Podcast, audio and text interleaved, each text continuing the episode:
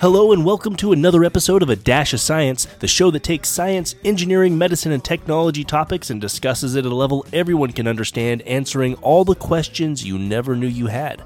My name's Chris, and as always, I will be your faithful host, guiding you through the wonders and truths of the world around you. So sit back, relax, and enjoy A Dash of Science.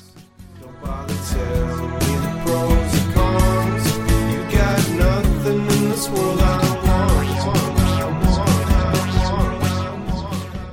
Hey, everybody, welcome to the show. I just wanted to give a uh, quick shout out, I guess, uh, kind of to myself also. Uh, today, I recorded a great episode with my friends over the Nick and Vince podcast. They had me on, uh, did an interview. We talked about uh, rocketry science, working at NASA, uh, that kind of stuff. It was a lot of fun. So make sure you check them out at Nick and Vince podcast. You can find them on iTunes, on Podbean.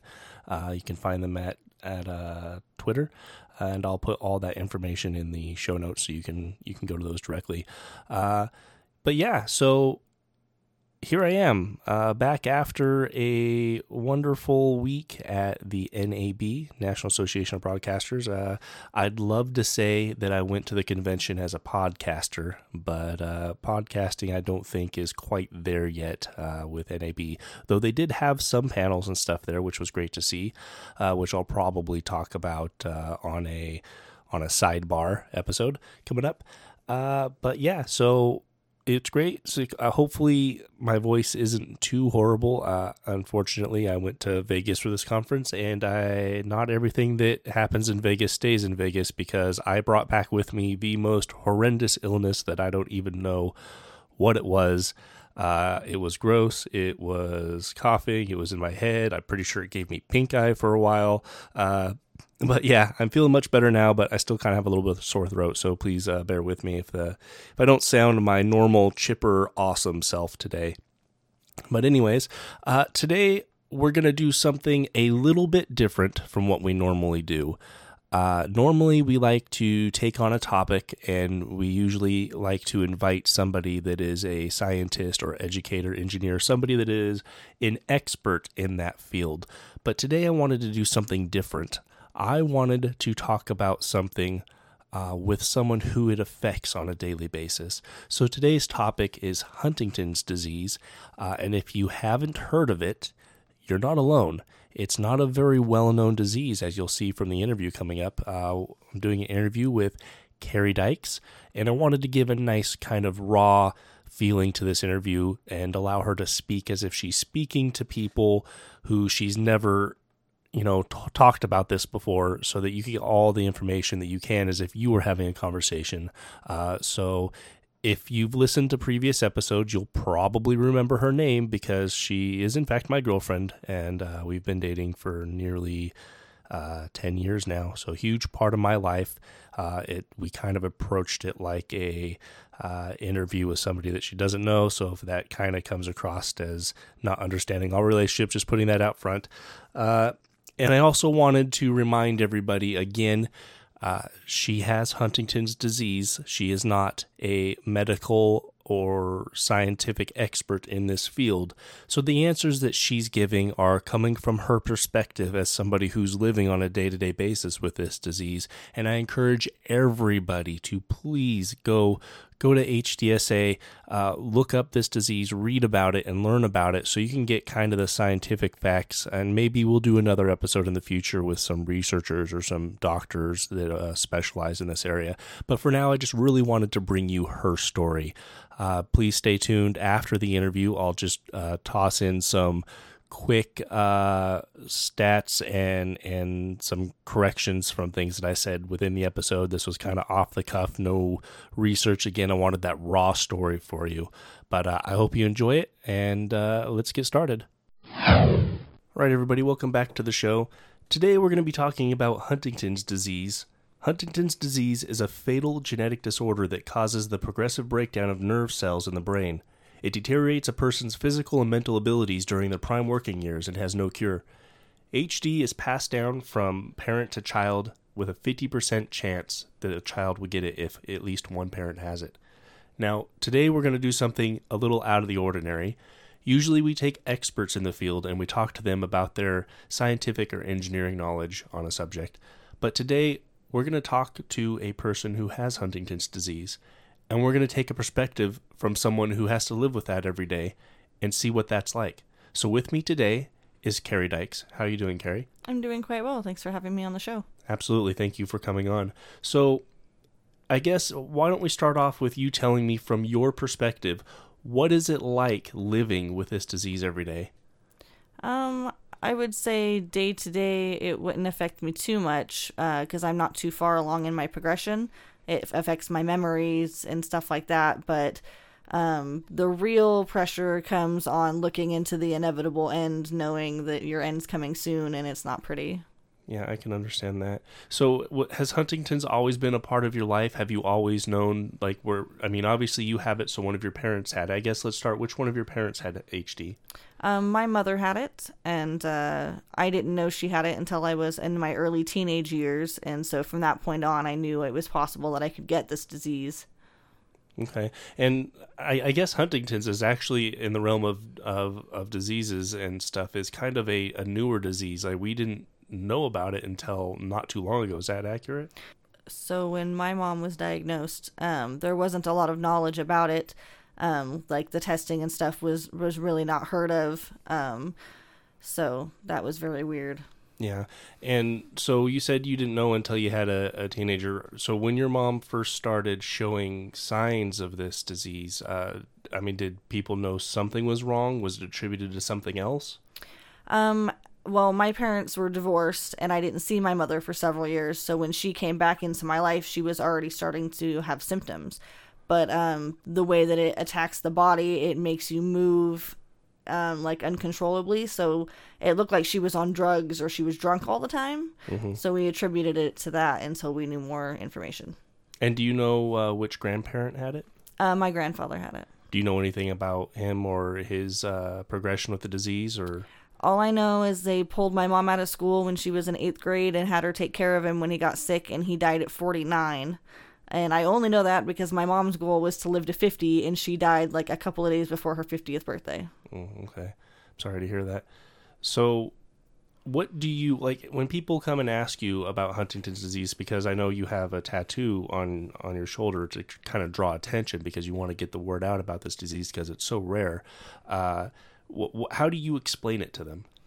Um, well, it's the movements are kind of like Parkinson's, only instead of shaking, like your it's complete muscle movement, like your arm over your head or moving your legs or you know not being able to control how your body moves and uh I guess the progression in the mind is more like um Alzheimer's disease, like you start forgetting the information, you start regressing um to earlier stages. There's, you know, uh, lots of like brain damage, I guess.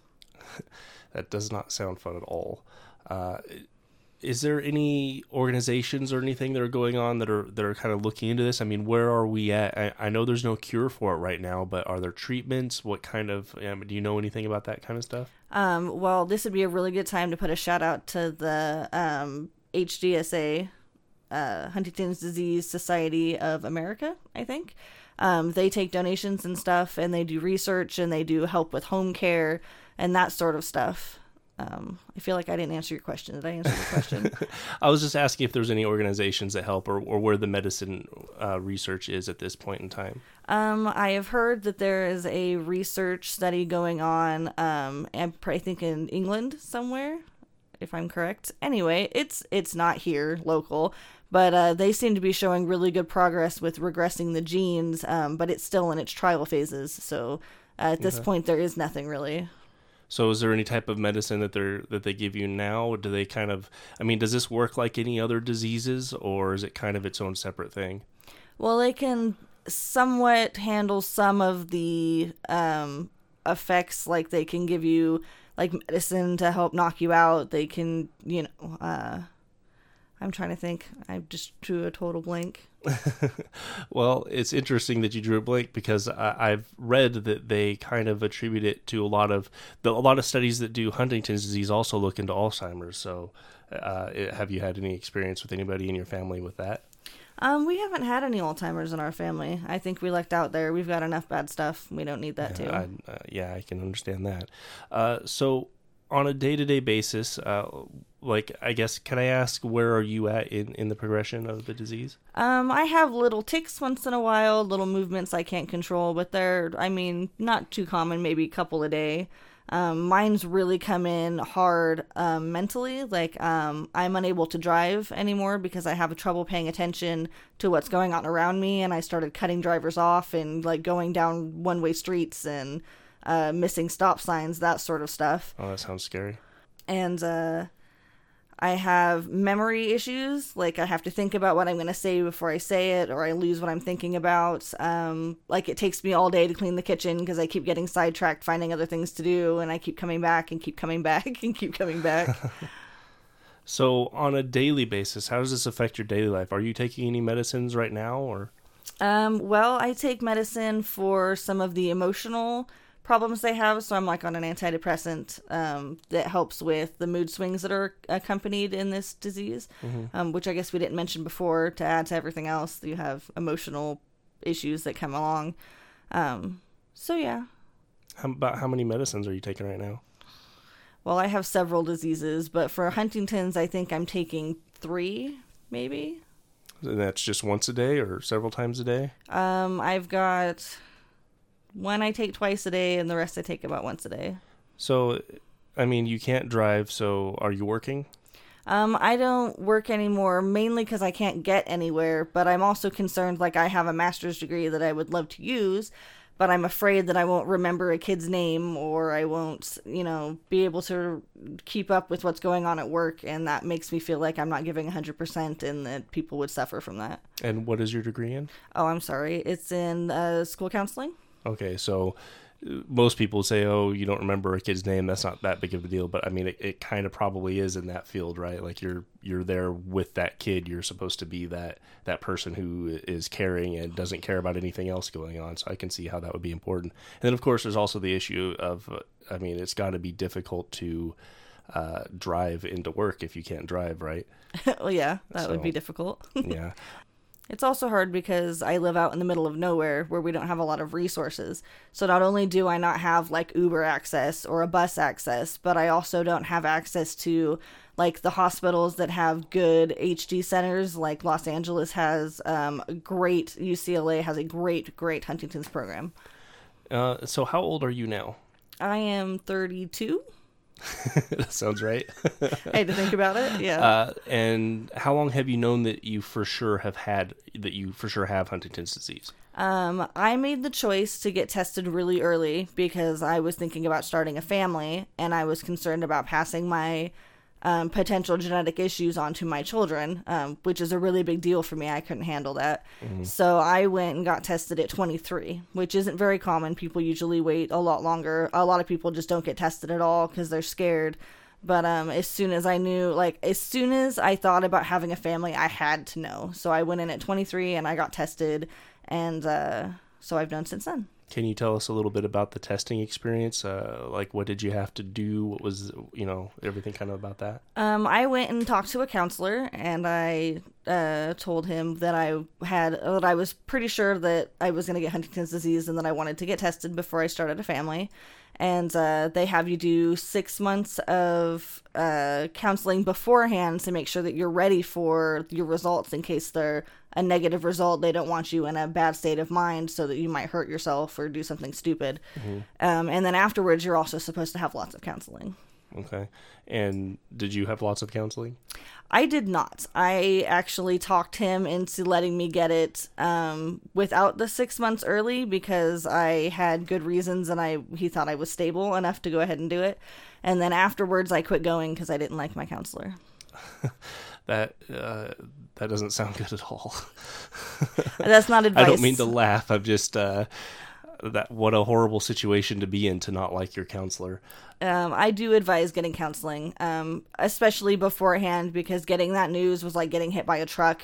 The only thing I remember about the entire situation was my boyfriend was with me, he was holding my hand, and I kept thinking to myself, "You need to remember what he's saying to you. You need to remember what he's saying to you." And I don't remember a word that he You said just to remember me. the mantra that you're repeating, huh? Uh, so where were you at in life when you got that news? Were you going to school still? You said you have your master's degree at 23, so I assume you're probably somewhere in the line of, of schooling, right? Um, yep, I was in the middle of my master's program. Um, it was actually kind of bad timing because I did it over, or I tried to do it over Thanksgiving break, but then we had issues with um, the holiday falling during my procedure, so it ended up taking like a month instead of two weeks. And then when I got the information, it was right before finals, so I kind of tanked two of my finals. Um, but I talked to the teachers and I got extensions. Well, I'm glad that they were able to do that. That has to be really hard, you know, when when you're a young adult and you're going to school and you're finishing up your master's degree and you're just getting ready to start off with your life. Uh, you know, you spent all that time working so hard. I mean, that's got to hit you like a brick wall. Um, it really did. It made me think really hard about whether I wanted to continue going to school or not. Um, one, because I wasn't sure if I would be able to. I wasn't sure when I would start getting symptoms and how quick they would come on, so I didn't know if I would be able to keep up in class or if I would be deterred from going. Um, and I also like you want to just go out and do everything all at once because you feel like this impending doom like is marching towards you and so you know I I try to I know this sounds cliche, but live life, you know, one day at a time. And I try to, I try to say yes. That's my um, thing in my head. I don't always do great at it, but I always try to say yes. Someone says you want to go to lunch, I say yes. They say you want to go to a movie, I say yes because I don't know how many movies I have or how many lunches I have with those people. I can understand that. I don't care about the state of art. Everything I cared about is falling apart. Don't wanna hear about the new design. I don't mind if I get left behind. Dear VetTix, thank you for a great experience and for your support the military and veterans. Thank you so much, VetTix. Our family has gone through a lot the last few years, and this gave us a nice break. Every empty seat at a concert game or a special event is a missed opportunity to say thank you to a veteran. Give your extra tickets to VetTix. Give something to those who gave. For more information on how you can make a difference, go to vettix.org. We're talking with Carrie Dykes and her experiences with Huntington's disease. Let's get back to the interview. So, your mindset when you first found out versus uh, how long ago was that? You're 23 or 32 now, so that's almost 10 years ago now. I know it's getting long. That's uh, that's crazy. That's a long time to be living with that. So, I guess the difference between your mental state then and now has it improved? Has it gotten worse? Is it the same? Is it just kind of day by day? Um, it's day by day. Um, I have some really good days um, where I love my family and I love life and I love everything going on. And then sometimes there's just that impending doom, and I have a bad day and I'm depressed and I don't want to get out of bed. But um, it's really important to have a support system. I have a boyfriend who is amazing, who not only stayed with me knowing I'm going to get sick, but let me into the life with his son. So I have an opportunity to have a stepson, which I never would have had otherwise. And so I have that support structure. And then I have family that knows, um, and everybody knows. I tell everybody because I want everyone to know about the disease because it's so rare. Um, but that support structure just really, that's what you need to, to have a good time.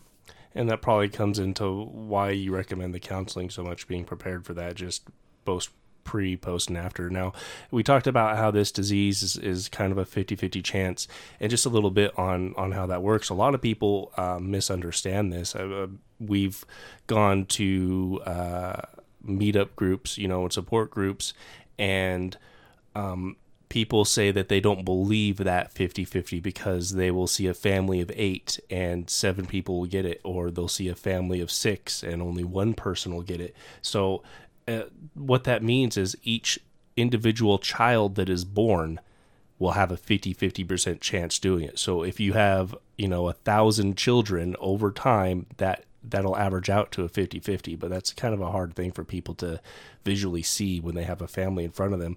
The reason why I bring that up is uh, so, uh, do you have any siblings? Um, I do have a sibling. I have an older sister. Um, we have the same mom, who is who gave me my gene and um, she also got tested and she is not positive which is wonderful because she has children and so now her children are not going to be able to get it so as far as our family goes i am the last person who will ever get sick in our family And has that caused any issues between you and her, for better or for worse?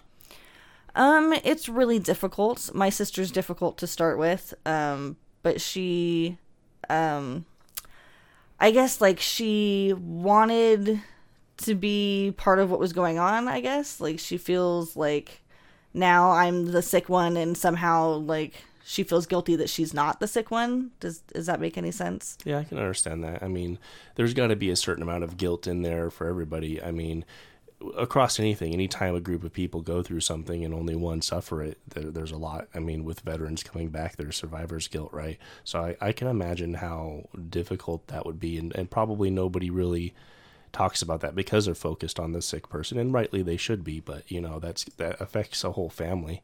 Uh, did did your sister? You said she didn't get tested, or she did get tested, but she didn't have it.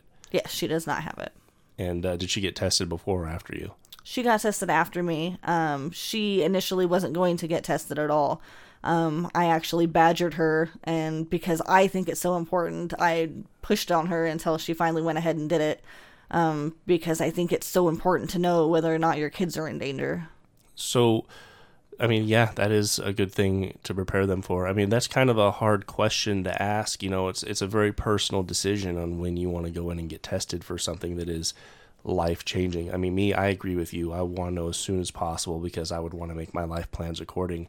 But so many people, you know, they want to live their life in blissful ignorance. I guess is maybe the the way to put it. But you know, I, think I agree with you. When you already have children, you know, but do, I mean, I guess if you were in that situation and you had children when you found out, would you tell them from the start? Would you wait till they got older to tell them? How would you handle that?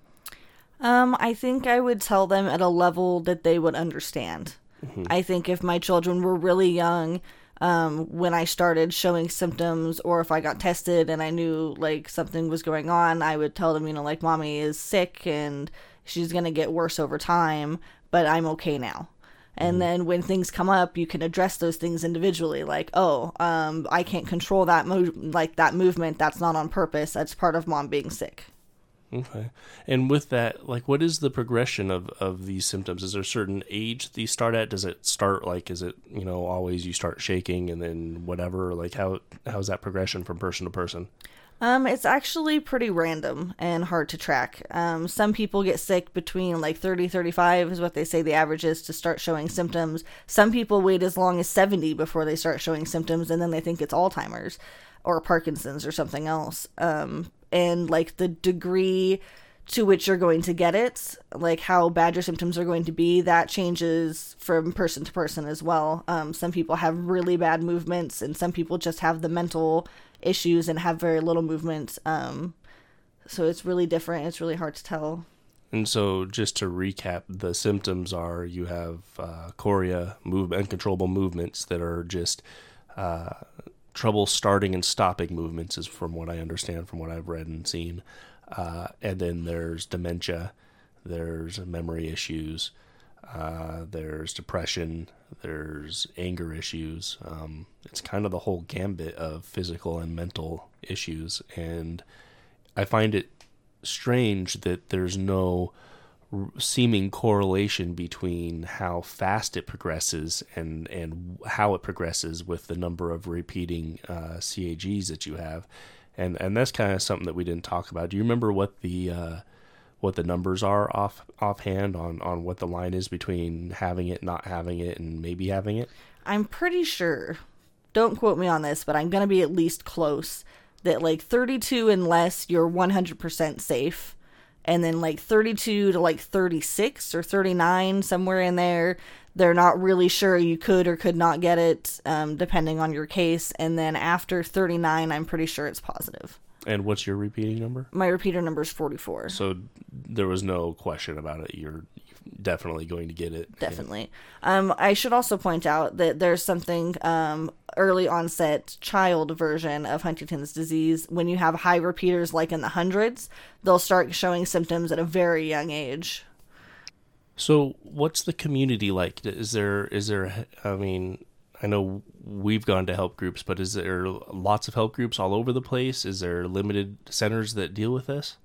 Um, my understanding is um, we happen to live close to LA, and so there's a lot of um, stuff coming out of UCLA, but I'm not sure that there is that much support everywhere else. I think that people need to uh, take the time and go out and start groups for people in places that don't already have them. Because, um, as I said, that community can be so important, and being able to talk to others people. Because you know you have questions and and there's no one to answer them because a lot of the time the family member who is afflicted is either already passed away or they're you know inflicted and they have issues remembering things and understanding things and talking about things you know so it I don't know, like you always fear things like, does it hurt? You know, like who do you ask if it hurts if there's, you don't have a community to reach out to?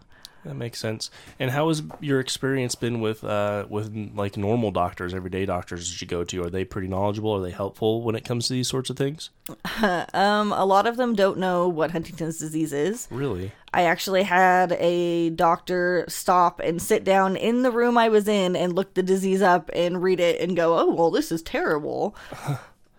I bet that made you feel wonderful. Yeah, it was. Uh, it made me feel smarter than a doctor. Oh wow! I mean, that's. I mean, uh, that's kind of nice to feel on some point, but I, you probably don't want to feel smarter than your doctor, right? Like that's. Uh...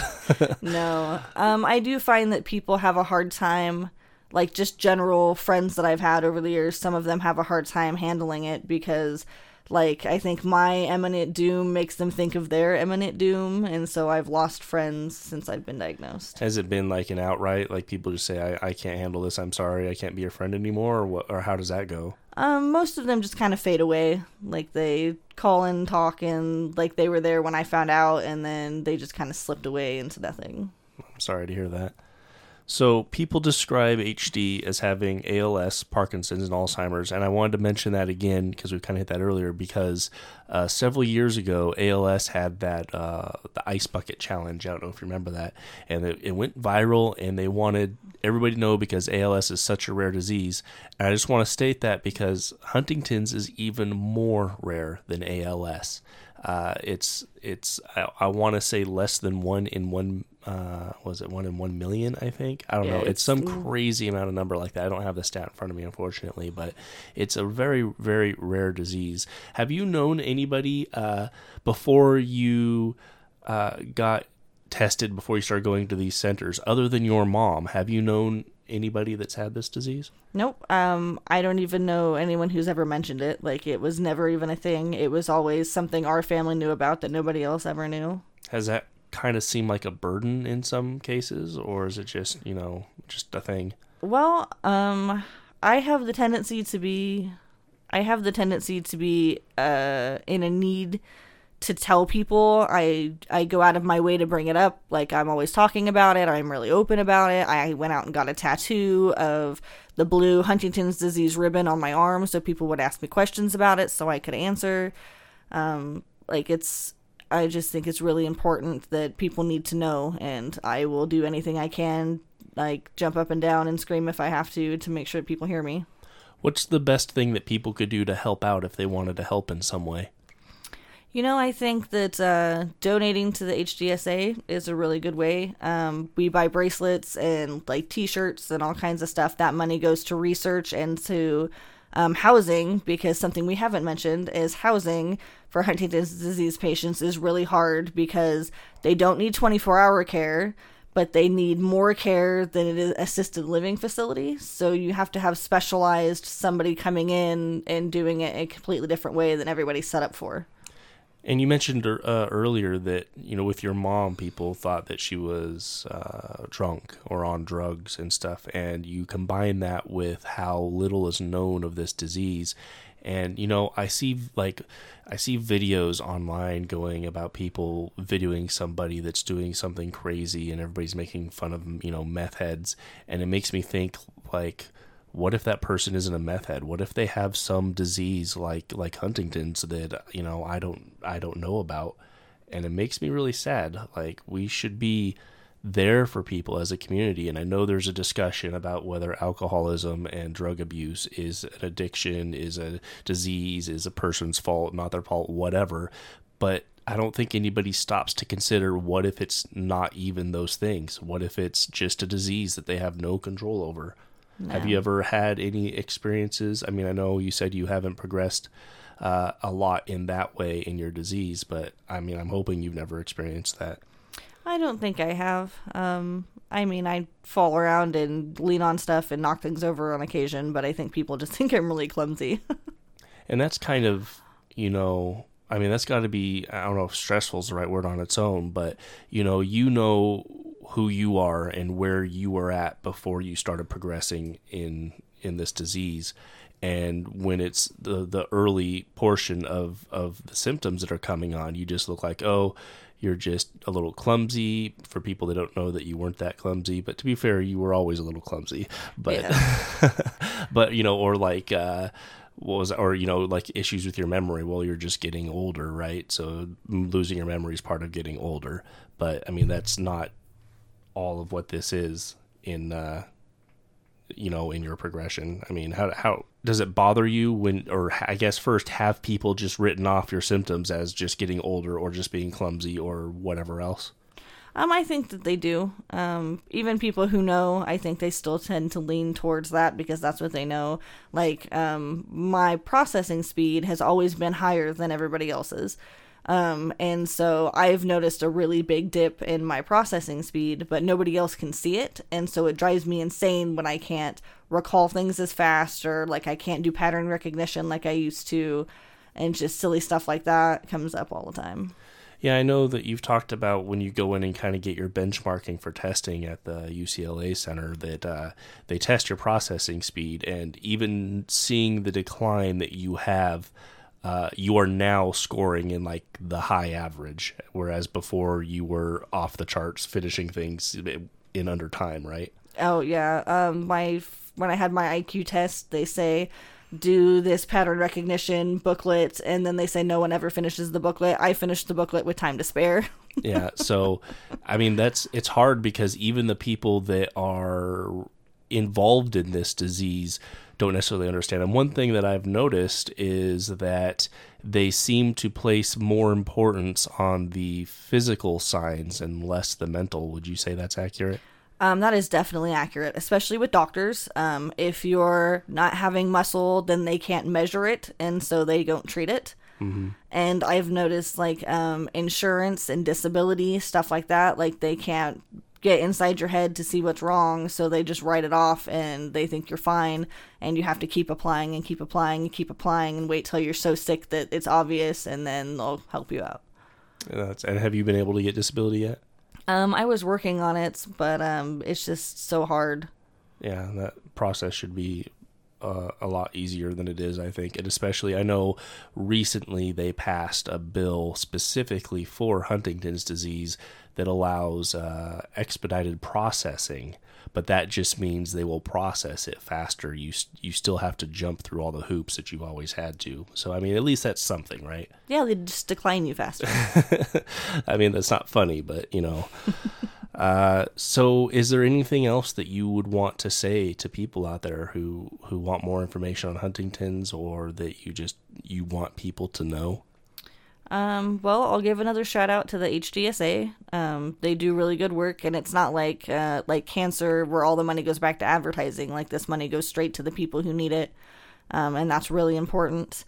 And I think that um, you know if you really want to help, then try to reach out to people with Huntington's disease. Maybe go to meetings or go to they have like um, HDSA funded walks, and you can raise money and all kinds of stuff you can do to help out. All right, I think that sounds good, and I'd like to add to everybody, you know, to to play on something that I said earlier. When you're on your social media and you see those videos of people moving weird or acting ridiculous, and everybody's making fun of them for being on drugs, just maybe wait a second and and think about it before you hit that share button and you propagate that stereotype those people could legitimately have diseases that are out of their control and the last thing that they need in their life is to be ridiculed by millions of people online uh, just just think about it that's all i ask uh, thanks again, Carrie, for coming on the show. I really appreciate your open candor on this subject. I know that it's not always easy to talk about, but it's something that needs to be talked about. Well, thanks for having me on the show. Um, I think getting the word out about this disease is super important, and I'm glad that I could help to facilitate this discussion. All right, thanks, and hopefully we'll have you on again soon. Thank All you. right, bye. I don't care about the state of art. Everything I cared about is falling apart. Don't wanna hear about the new design. I don't mind if I get left behind. What a great talk with Carrie. Uh, I just wanted to remind everybody that Carrie is still pretty early on in her progression, but this disease is such a dynamic disease that it's possible to see uh, all forms of issues come up with people who are less progressed in the disease time wise. And, uh, you know, there's people that are less uh, progressed with symptoms but have been diagnosed for longer. So it's really hard to look at somebody and tell how far along they are and, and to really understand uh, what people are dealing with. And it, it's such a broad spectrum of things and in the way that it comes about. And it's so individual to the person that it's almost, uh, it seems like it's almost impossible for them to compare to get proper uh, diagnosis and uh, progression of the disease. So, uh, I just wanted to come back also and talk about some things that were said in the interview. You know, when you're doing live, off the cuff kind of discussions, and we want to talk about very large things and very small things, we're prone to exaggeration. Uh, one of these things that I did say was Huntington is like one in millions. Obviously, that's not correct when we actually sit down and look at it. So I went and grabbed the actual numbers for you just to kind of look at and compare. Uh, so, ALS, as we talked about, uh, is roughly five to seven people out of every 100,000 are suffering from ALS, with approximately 30,000 people uh, diagnosed today. On Huntington's, that number is about three to five out of every 100,000, and roughly 25,000 people are diagnosed with Huntington's. Uh, not to say that one disease is worse than the other, but just ALS had a lot of spotlight here recently, so I kind of use that as a benchmark. Uh, and again, these numbers kind of they jump around a little bit depending on where you go uh, and uh, where you get them from. The other thing I wanted to talk about was the study that we mentioned in the in the talk. Uh, I believe it's called the Ionis HTTX. No, Ionis HTTRX uh, which lowers the mutant Huntingtin, Huntingtin protein. Um, and so I, I pulled up uh, a Q&A with the UK HD Association uh, coordinator, uh, Dr. Ed Wild is his name, and asked some of the more, or answer some of the more uh, frequently asked questions. And the number one big question is Is this a cure? Can it be a cure? Is it helpful for people who have already suffered damage from this disease? Uh, and here's what he says. He says, first things first, uh, the news on Ionis HTTRX lowers the mutant Huntingtin protein is great, but it's not a cure. In general, I think it's better to hope for an effective treatment because a cure is very high bar to clear. We can't cure HIV or diabetes, but medical advances have dramatically transformed those into manageable conditions. Progress happens gradually, and we need to be in this for the long haul. That said, we do think that lowering the mutant Huntingtin protein level with Ionis HTTRX has the potential to make a positive difference, even after HD symptoms have begun. We won't know until a larger, longer trial has been run. In the trial that just finished, people were only treated for three months, which is too short a time to give any idea of whether the drug slows HD progression. So that's uh, kind of information on that. It is a great breakthrough uh, all the people that did go through those three months of trials that did show significant decrease in the amount of uh, mutated proteins in in their system. So that is definitely something to watch. Uh, I hope you guys all got something great out of this uh, this interview today with Carrie. I hope you take the time to look a little bit into this disease. If you know somebody or you have a family member with this disease and you just want to say, hey, shout out, give me information, whatever you want to do. I'd love to hear from you. This is a very, very small community, and you know, like everything, it helps to have that support group, just like Carrie said. But, anyways, that's all for this week. Uh, I'll catch you guys next time. I hope you enjoyed and uh, have a good rest of your week. Just the thing for you. As always, the music for this episode was produced by Brad Sucks. It is state of the art, which you can find at bradsucks.net.